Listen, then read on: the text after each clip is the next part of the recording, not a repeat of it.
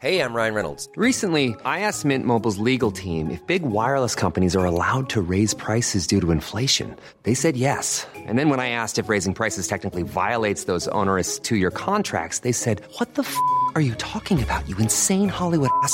So to recap, we're cutting the price of Mint Unlimited from $30 a month to just $15 a month. Give it a try at mintmobile.com slash switch. $45 upfront for three months plus taxes and fees. Promo for new customers for limited time. Unlimited more than 40 gigabytes per month. Slows. Full terms at mintmobile.com.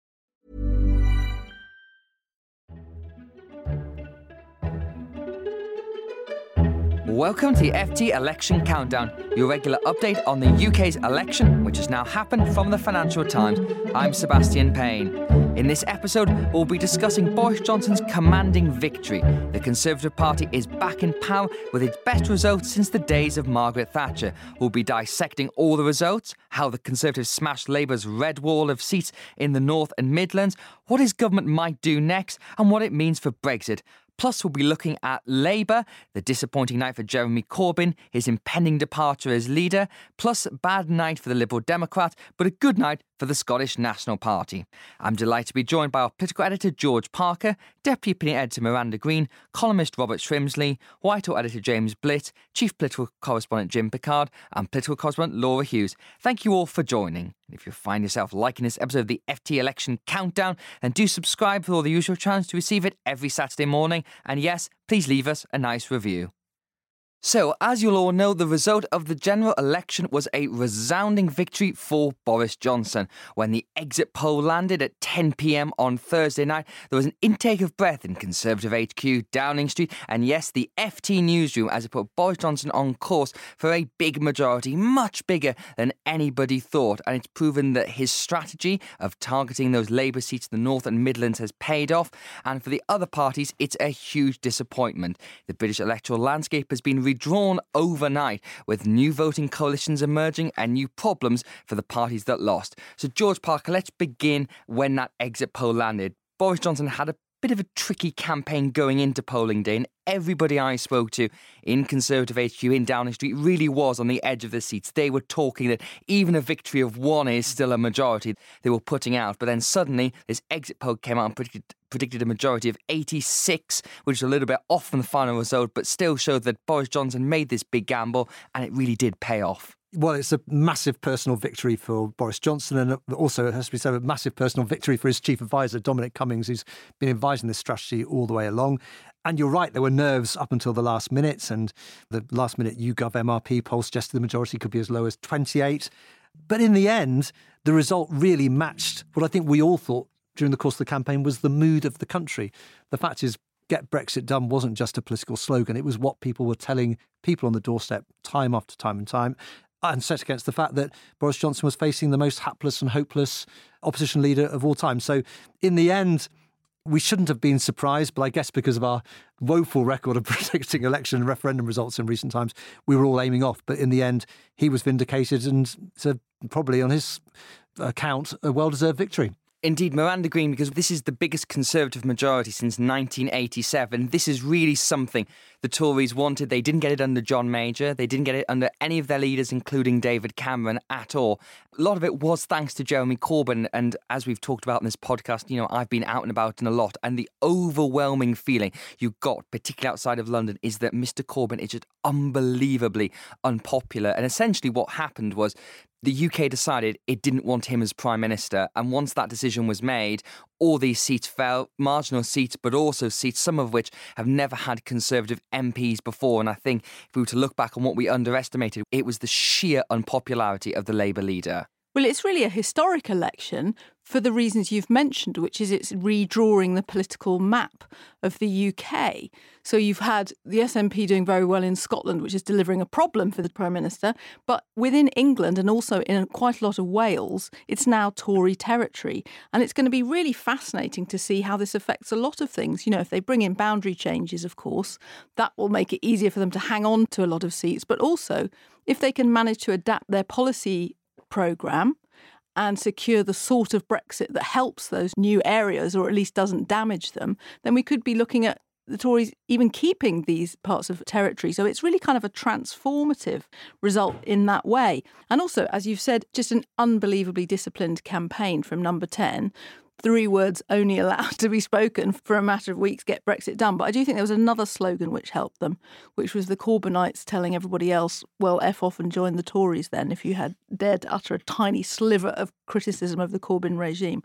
And that's what people ultimately did do, it seems. Now, Robert, the result that symbolised the night was actually a very early one, which was Blythe Valley in Northumberland, a former mining community, the sort of place that we thought the Tories might take, the so called red wall of Labour seats, which are those places that economically and demographically suit the mode of Conservative seats, but always vote Labour because they've hated the Tories for many decades. And that came through very early on, and nobody thought that seat would go, and it did. And that really symbolised a lot of the patterns we saw throughout the night in seats like Workington, Clwyd South, the Vale of Clwyd in North Wales, West Bromwich East, West Bromwich West. The list just goes on. Yeah, I think after the exit poll, Blythe Valley was the result that showed the exit poll was roughly on the money. And it did absolutely symbolise what's happened in this election. Forgive my croakiness, by the way, which is that the Conservative Party moved into this territory. It didn't, by the way, just move into the Leave seats. It picked up working class votes across the country and across the north, and it has redrawn the political map of Britain. And it may be that Brexit was the wedge or the lever that helped them do this, but there was something else going on here, which is, I think, that, as George and Miranda both alluded, a lot of the Labour Party's approach towards people who are poor or less well off has been you poor people, don't you worry, we're going to look after you, take these free things. We know you can't cope without the government. And that actually isn't a message that a lot of people want to hear. They want to hear how a government is going to help them get up and get forward. And the Conservative message was also aspirational. It spoke to their concerns about public services. It spoke to their demand to be respected on Brexit. One of the things I heard when I was out was people saying, people have disrespected my vote on leave. They have to respect what I did. Not only do they think we're rubbish, but they're disrespecting my vote. And Boris Johnson answered all those points while Jeremy Corbyn ignored them all. It's something that was often laughed at in the Labour Party, George, but the word aspiration does come to mind here. This was what Ed Miliband was criticised for back in 2015 for not providing a manifesto that would give voters a ladder to climb up towards a better life. Whereas Robert was saying Labour was offering lots of state spending, but it seemed out there the only thing that really connected with people was get Brexit done. And when we look at the electorate, the Conservatives succeeded in a big way of taking up nearly all of the Leave vote, and it hadn't been for the Brexit Party, there would have been even more gains as well. Seats like Hartlepool, Yvette Cooper's seat in Yorkshire, they would have flipped as well. But when it comes actually down to it, it was a bet that the British electorate is going to go down Remain Leave lines. The Conservatives hoovered up the Leave vote, and the Remain vote was split between Labour and the Liberal Democrats, and of course other parties in different parts of the UK. Yeah, I think that's right. Robert mentioned the fact that Brexit was a wedge that got the Conservatives in there, but it allowed them to speak directly to voters who previously weren't giving a hearing to the Conservative Party. And it wasn't just that Boris Johnson was speaking to the aspiration of the people who ended up switching from Labour to Conservative, the personal aspiration, but he was also talking about an aspiration for the country. Boris Johnson was able to exude an optimism and confidence about the future for the country in a way which Jeremy Corbyn signally failed to do. When Jeremy Corbyn speaks about a country which is a, a country of billionaires and food banks, that's not a picture of the country that most people either recognise or want to hear about their own country, actually. And so Boris Johnson was speaking a language which spoke directly to those people. He captured the patriotism and he just captured a sort of can do spirit, which I think people have been looking for in politicians ever since the Brexit referendum, frankly. Also, he pulled off a couple of really clever psychological tricks, which possibly were not the most honest way to describe the situation the country finds itself in, but nevertheless were very, very clever. One of which was to pretend that he, the leader of the Leave campaign, had not foisted Brexit onto us. It was something that he just had to deal with for us. And also, he pulled off this trick of offering something fresh and new, even though the Conservatives have actually been in power for nearly a decade and he's been in the cabinet for considerable periods of that time. So he reminded people constantly, I've only been Prime Minister for however many days. And that way he was able to promise some sort of fresh start. Hmm. And I do think one other factor, which went the opposite way to the way Labour, I think, expected, which is the fact that everybody said Labour couldn't win outright and it was only about whether the Tories had a big majority. A lot of Labour people thought that just like in 2017, that would play to their advantage, that people could indulge themselves with a vote against the Conservatives or a vote for Labour who they didn't necessarily love to deny the Conservatives a majority. I think this time around it played the opposite way, which is that actually voters said, We're sick of the gridlock. We don't want another hung parliament. We mm. actually want a majority government, and there appears to be only one on offer. And I think actually the Get Brexit Done slogan to a lot of voters was actually just get politics out of my life. Because the stories that I picked up on the doorstep were people just sick of hearing it on their dinner tables, their breakfast tables, the six o'clock news. They just wanted to get on with their lives. And that slogan Dominic Cummings came up with six months ago people versus Parliament. It was people versus a broken Parliament. And throughout the whole campaign, they had that slogan there. Now, there's a lot of people who are trying to get credit for this campaign. Dominic Cummings, as you mentioned, George is one of them. Isaac Levido, the Australian who ran the campaign, is another. The two Kiwi chaps who ran the digital campaign for Tories are others. But there's one person I think who won't get credit, who should, and that is Theresa May. Because the whole strategy Boris Johnson has run in this campaign is exactly the same one Mrs. May ran in 2017. It was targeting leave voting seats outside of London. Mm. It was a getting a mandate for Brexit. It was a more left wing economic agenda and trying to tackle those things like an immigration system, like social care, for example. What Boris Johnson did was took the template of 2017, mm. distilled it, made it better and disciplined, and got it through. Yep, I think that's quite a good analysis of it. You mentioned Isaac Levido, the Australian campaign manager. I think one of the really important early strategic decisions he was important in was framing this election as a choice between Tory economic competence versus Labour profligacy and incredible spending commitments. And I think the way they framed that as a serious Tory fiscal message actually was an important internal battle that the Treasury won. As far as Theresa May's strategy is concerned, yes, I agree that he was adapting her Northern strategy, but I think her Northern strategy was a bit too clever by half. There was a whole load of stuff about corporate governance and workers on boards and stuff, which didn't really resonate particularly with voters in the North less about massive public spending, which of course is what Boris Johnson is offering in terms of infrastructure and hospitals and schools and all the rest of it. The other thing about Theresa May's strategy and the reason it didn't work in 2017 is that the last election wasn't actually an election about Brexit, paradoxically. This one was, and actually this, Robert put it earlier, gave Boris Johnson the wedge to get a hearing on the other stuff. I was just reflecting on that song title about it being a long, long way from May to December.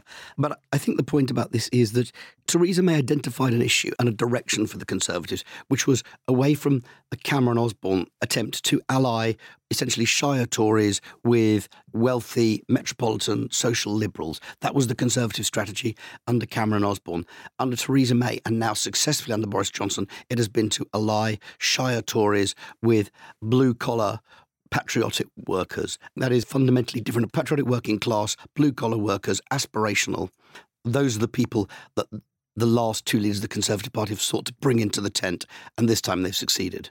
Now, Amanda, there's two things about the future I want to pick up on. We'll unpack this in many podcasts to come. But first of all, is how the Conservative Party is going to need to change. And one of the things I've been struck by is ever since Boris Johnson declared victory on this, both at his rally very early on Friday morning in London, but also in his speech to Conservative HQ, which the FT got its hands on, is he was saying this is a seismic change. And we have to acknowledge as the Conservative Party the scale of that change. Now, obviously, he's trying to be humble there, despite the fact he's won this stonking majority. But the fact is, he does realise that these are not natural Tory voters. And in places I've been to, like Darlington and Bishop Auckland, it is a sense they've lent their vote to the Tory to say, OK, we're going to try you out for change. Let's see how you do. Now, the question for the future is how do you hold on to those people while also hold on to those Shire Tories that Robert was talking about? Absolutely. Well, this morning he thanked people for lending him their votes, which I thought was very, very significant. It was the right thing to say because it has a sort of degree of humility humility about it. And it also acknowledges that the Tory party now has to deliver for those mm. people. If we have actually moved away from the last few years of constant turmoil and constant electoral events, as they call it, democratic events, then he will actually have a few years to change those people's lives. So it's going to be very interesting the kind of policy programme through which the Tory party can show that they are not going to do what they accuse the Labour Party of having done, which is to take those voters for granted and not deliver improvements to them.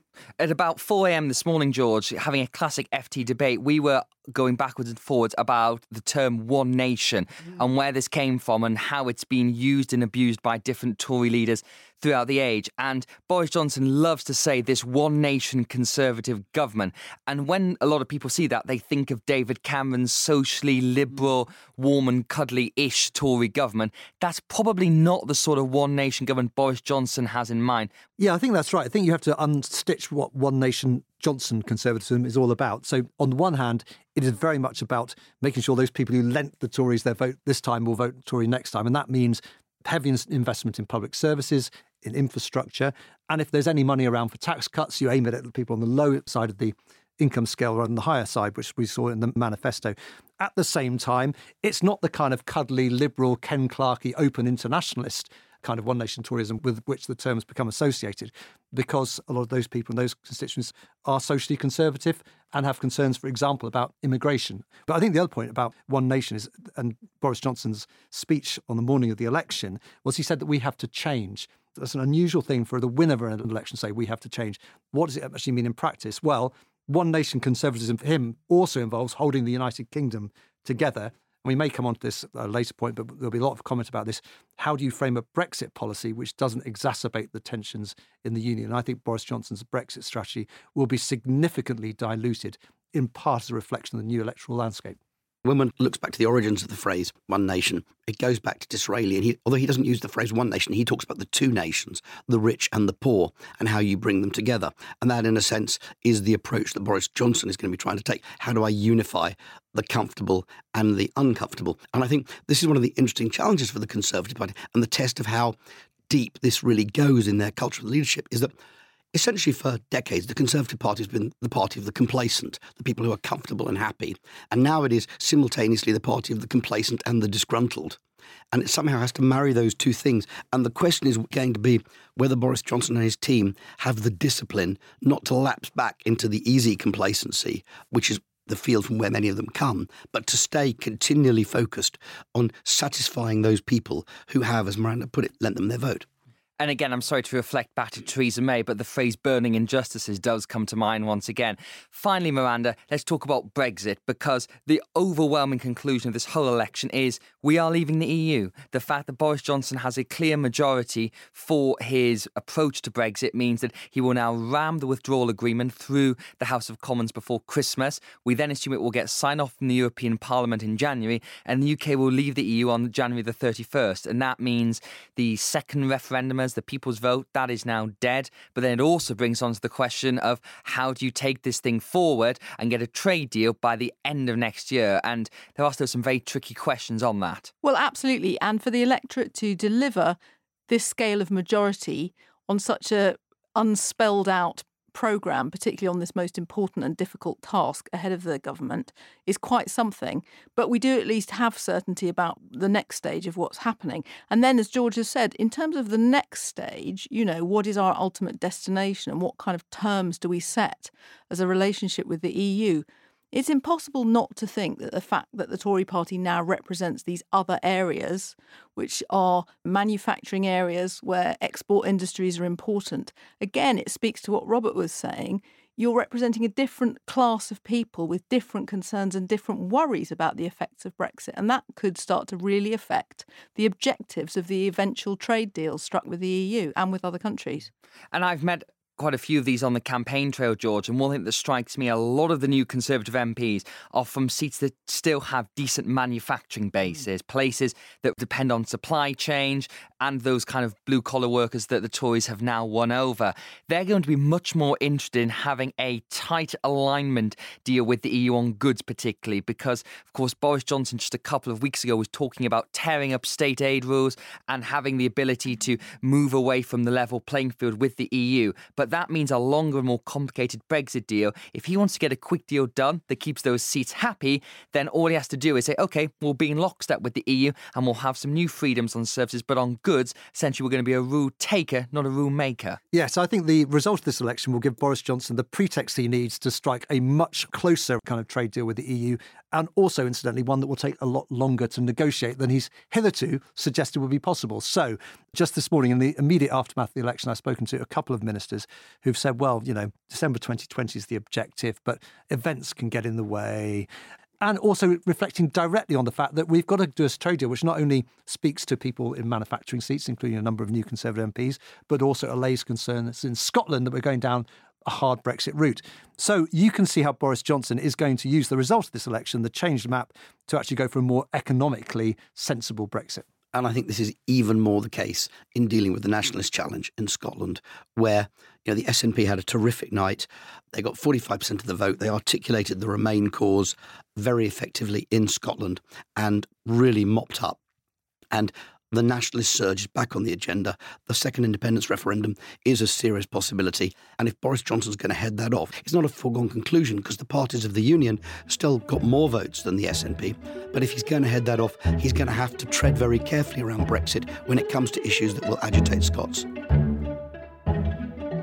If it was a good night for the Conservative Party, then it was a bad one for Labour and the Liberal Democrats. Jeremy Corbyn's party did not have the breakthrough and, in fact, went backwards, delivering its worst election result since the Second World War and its second worst election result pretty much in the party's history. Mr. Corbyn has said he is going to resign at some point in the near future, but we don't have a date yet. Meanwhile, the Liberal Democrats failed to make any progress and, in fact, went backwards from their last parliamentary tally, and their leader, Jo Swinson, amazingly lost her seat in Scotland, but the SNP did make big gains, picking up a handful of seats and once again raising the question of a second Scottish independence referendum. So, Jim Pickard, let's begin with Labour here. This result was cataclysmic for the party that it went backwards from where it was at the last general election. This is now the fourth general election the party has lost and generally has been seen as a repudiation of Jeremy Corbyn and his whole political project. Yeah, it was an absolute catastrophe for Labour. One pro Corbyn MP texted me last night saying, I feel sick to the pit of my stomach. You know, someone else called it a bloodbath.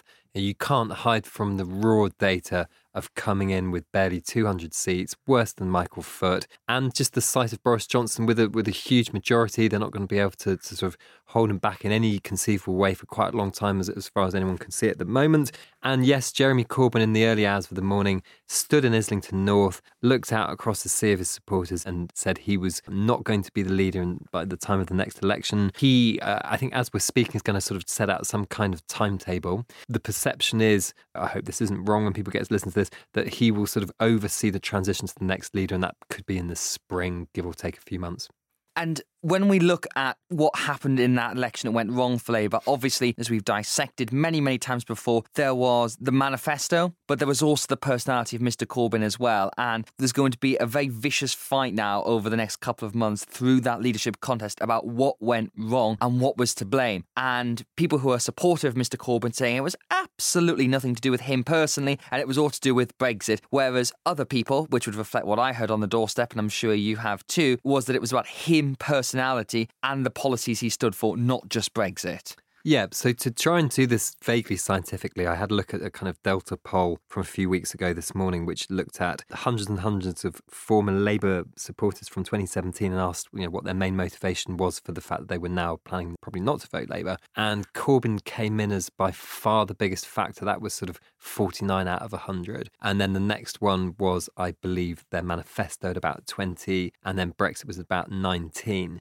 So the question with Corbyn, and the really interesting bit whether this battle for the soul of the Labour Party is going to occur, is that everyone can agree that Corbyn was the problem, but the battle is going to be was it because Corbyn was hard left and had these radical manifesto policies, when we've seen polling suggesting that individually some of those policies were quite popular, like railway nationalisation and more taxes on the rich, or was it just because people thought he was kind of a shabby old geezer with a slightly sort of, like, seemed like a bit of a weirdo or something, you know, and, and that you come to totally different conclusions in terms of the next leader depending on which of those things you believe. Now, James Blitz, of course, the Labour Party has been here before, and a lot of parallels are being drawn to 1983, when Michael Foot, then leader, ran on a similarly left wing manifesto and was reduced 209 seats. Their performance, which is currently 202 at the time of recording, is even worse than that. And for Labour, that's pretty grim because it took it 14 years to get back into power after that result. So, based on what we're seeing now, it does look like Labour could be out for the count for a decade, quite a long time. Absolutely, Seb. I mean, the comparison connection with Michael Foot has been made quite a lot in the last 24 hours because that was their worst performance in the post Second World War period. It was always actually, I thought, rather unfair to Michael Foot. First of all, he was a very, very considerable figure in his own right. A deep intellectual. A deep intellectual, a, a major figure and among intellectuals in the Second World War, long standing figure in the party. But also, okay, they had a very left wing manifesto in 1983, but a couple of points. One, the Conservatives had only been in power for four years at that point. In this election, Labour was up against a Conservative government that's been in power for nine. So it was a much, much easier target in that sense for Labour this time round. And secondly, in 1983, Margaret Thatcher had just won the Falklands victory. That absolutely turned everything for her at that point. Again, the Conservatives had nothing to show for that. So I'm just saying that because it's just a reminder of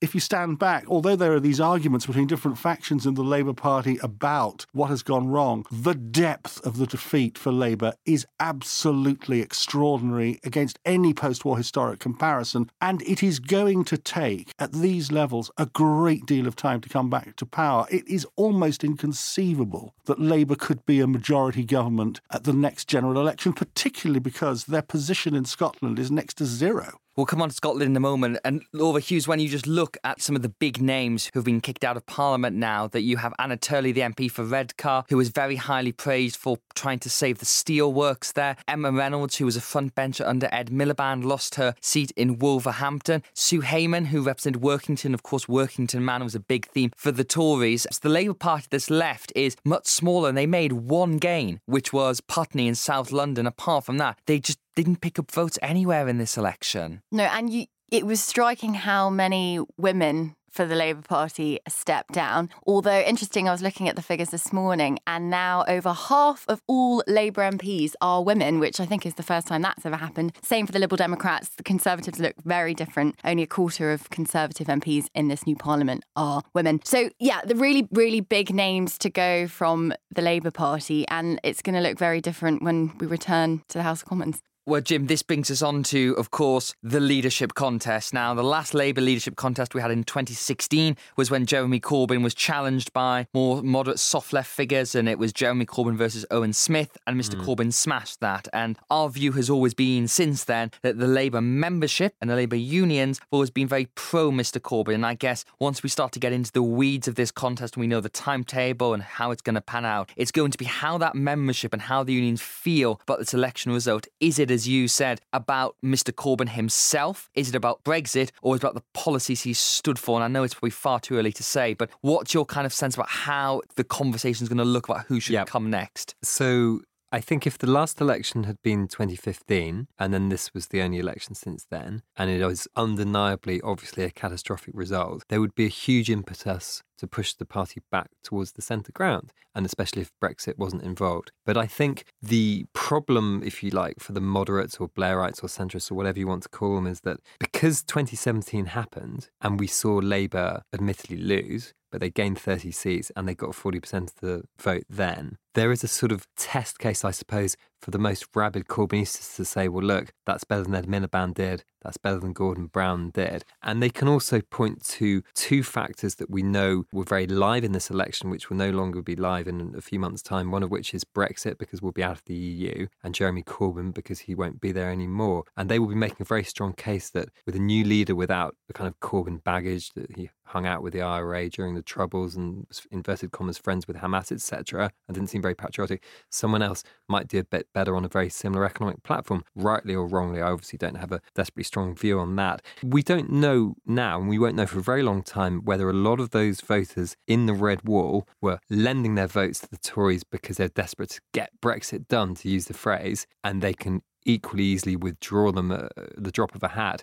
We just don't know whether it's going to be like Scotland, where Labour hemorrhages a load of seats and then you just can't see any way back for them. And just to finish on there, I'm just going to ask each of you about some of the people you're going to be keeping an eye on for this Labour leadership contest. And the name that I just want to put forward is Lisa Nandy, who's someone who's written for the FT extensively about Labour's issues in its traditional heartlands. I'm not necessarily sure she would get the support to become leader, but it wouldn't surprise me at all if she ran and put forward some very interesting arguments about what the party needs to do. And I think there's nobody within the party who really has that understanding. The other person in that sphere is Bridget Phillipson, the MP for Sunderland South, who's written a lot of very interesting stuff. But neither of them are realistically going to be leaders. So for you folks, who are you going to be keeping your eye on when this contest begins? Laura? I mean, I'm not sure she'll do it, but I think Jess Phillips is worth watching because she is such a big personality. And we know from the rise of Donald Trump, we know how you know, Boris Johnson's gone down, that personality really, really matters. Yep. And she just will look so different to Boris Johnson that people might quite like that. So I don't know if she'll get it, but I wouldn't put her off. You know, could she be deputy? Maybe. I think she could do quite well. James? I think that's an interesting idea because I'm not sure at this point that Labour is looking for a candidate prime minister. It's actually looking for, in this first phase, an interesting personality who's going to grab the public's attention and be very different in that sort of way to Boris Johnson. I don't have a view on who would get it or should. The one thing I'm absolutely sure of is that Labour has to have a really deep internal examination and an honest one about what went wrong before it gets to making a choice, because otherwise nothing much is going to happen. And Jim?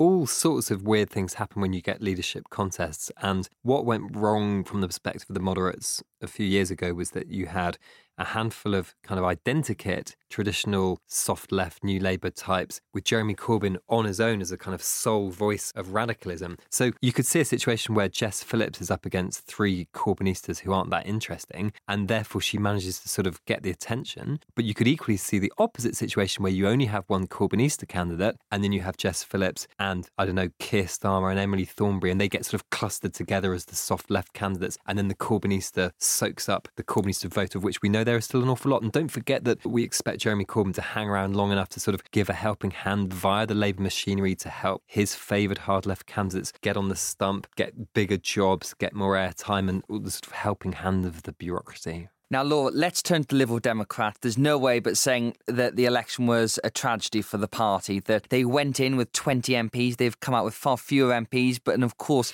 their failure to make any progress is symbolised by Jo Swinson herself. She was leader of the party for a mere six months and has now lost a seat by a mere 149 votes, and she looked absolutely heartbroken at her account in Scotland. But also, the party's big figures, Chuka Umunna did not get elected, Sam Gyimah did not get elected, Sarah Wollaston did not get elected. It was a pretty bleak night for the party. It was devastating for Liberal Democrats that I was talking to throughout the morning and today. You couldn't almost have written it. The fact that Jo Swinson has gone is enormous, and there is going to be some real soul searching now as to why she failed to connect with voters, why they failed to connect with Remainers. We've discussed on this podcast multiple times how they got it wrong, but the one thing they're really saying is that Labour killed it for them. Because Jeremy Corbyn was such an extreme character, people were just not prepared to risk it and vote Lib Dem because they were so scared of him. And that's really the number one thing. And they ran a really bad campaign, and we can be very critical, but actually, also, it was really hard for them. It was really hard for them. How would they have done it? There will be a huge discussion, but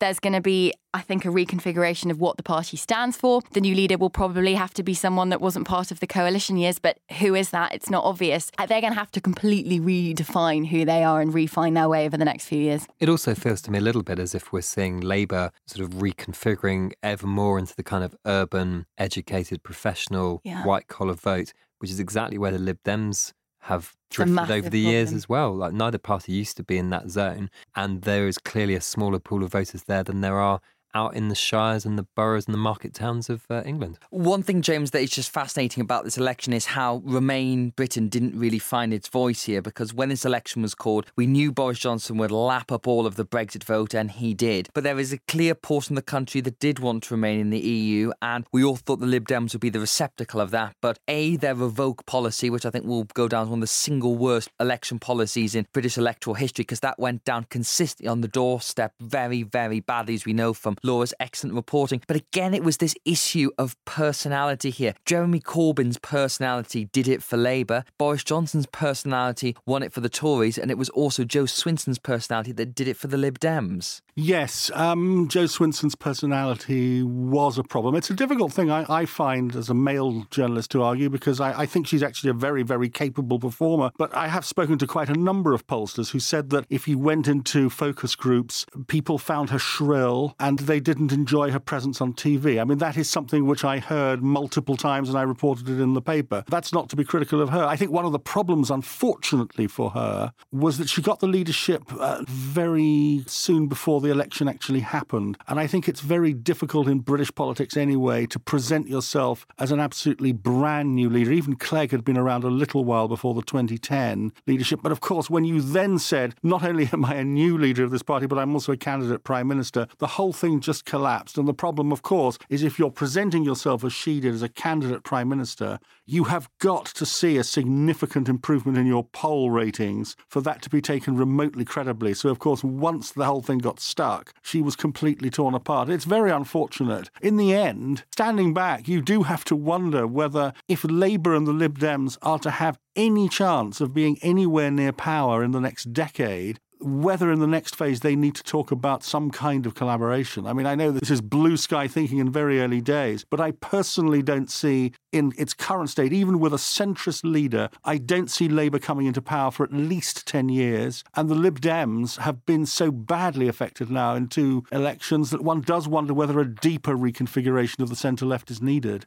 Finally, Jim, the other party that did well in this election was the Scottish National Party, that we knew they were going to make big gains, and they picked up a decent number of seats. and are once again, a commanding force in Scotland. Scottish Labour has been absolutely destroyed. If you think about how mighty that party was, and back just even five years ago, and now it has one seat. The Scottish Tories lost seven of their seats, and in some ways, they're pleased they didn't lose more, but it's still a pretty bad performance for them. And when you look at that, it's all pointing towards a second independence referendum in the near future although we should say Boris Johnson has said he will simply not give that the go ahead. Yeah, he can keep saying that, but it just feels like the sort of organic pressure, which is going to be very hard to resist in the in the long or the medium term. And yes, Labour, you know, it's really easy to forget that as recently as 2015, they had 41 seats there, reduced to almost nothing in that election. They'd clawed it back to I think seven in 2017, which was at least was the kind of enough people to sit around the table and uh, have a meal or something, and then back down to one. I mean, it is the mighty fallen, and when you take that out of the equation of how Labour gets to a majority,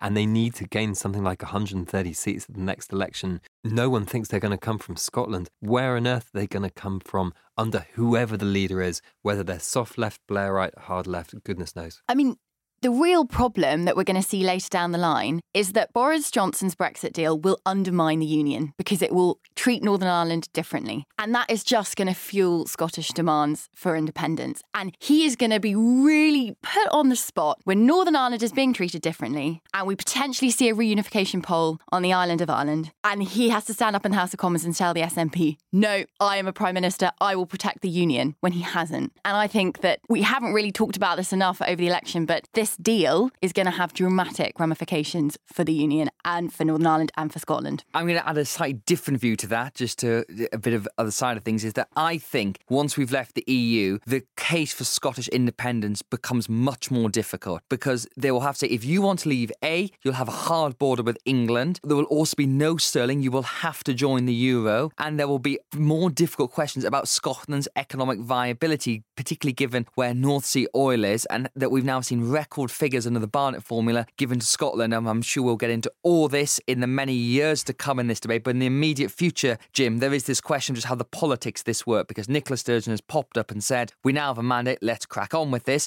Boris Johnson is going to say no. So, really, I think the next thing to look forward to is the 2021 Holyrood elections, where the SNP will be seeking their mandate for another second independence referendum. And by that point, maybe we've left the EU, but Boris Johnson will be under huge pressure at that point to allow them to have a second referendum. I was only going to jump on your point about the uh, Scottish public thinking rationally about the decline of North Sea oil and the economic argument for independence. And I would just gently point out that the English public wasn't thinking in terms of economic forecasts and their own economic uh, well being when they backed Brexit so famously a couple of years ago. So I, I don't know about that. We'll see. Yeah. And James, Fanny, can we just look at the state of the union here generally, because we've just talked about with all these different elements here. Is there any way, do you think Boris Johnson can manage this? Because the forces in Scotland are going to be very powerful. As Laura just said, in Northern Ireland, there are going to be very powerful forces as well there. And it feels like the big conclusion of today's election is that England has voted very clearly for the Conservatives and for Brexit, and Scotland has voted very clearly for Remain and for the SNP. Well, it all depends on what Boris Johnson wants to do in, in the next few years. I mean, I think you will have discussed this uh, in, in the earlier part of the programme with Robert and George and Miranda. But in the end, Boris Johnson does have a quite a sizable majority by historic standards, at least going right back to 1987. The ERG probably will be a much less of a force, and that does give him the opportunity to take a different view of the deal that he has signed with the EU and of the political declaration that's in it and the direction things are going in. If he decides in the end that he will go down the road of actually a, a softer break from the EU,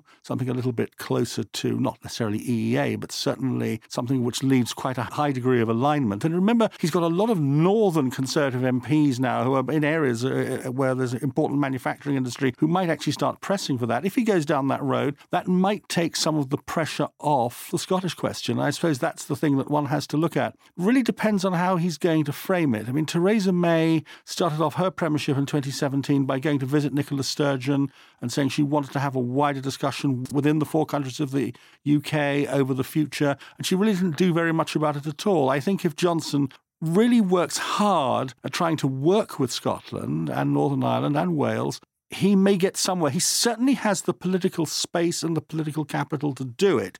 But if he takes a hard line and leaves things as they are, then we really are heading for some very difficult waters in the area around 2021, 2022. And that's it for your bumper podcast episode. Thank you so much to George, Miranda, Robert, James, Jim, and Laura for joining. In the meantime, if you've liked what you've heard and would like to see more of our election coverage, then you can pick up a copy of the FT Weekend or look at our latest subscription offers, which you can find at ft.com forward slash offer. FT Election Countdown, which will be reverting back to FT Politics next week, was presented by me, Sebastian Payne, and produced by Anna Dedder and Caroline Grady. Until next time, thanks for listening.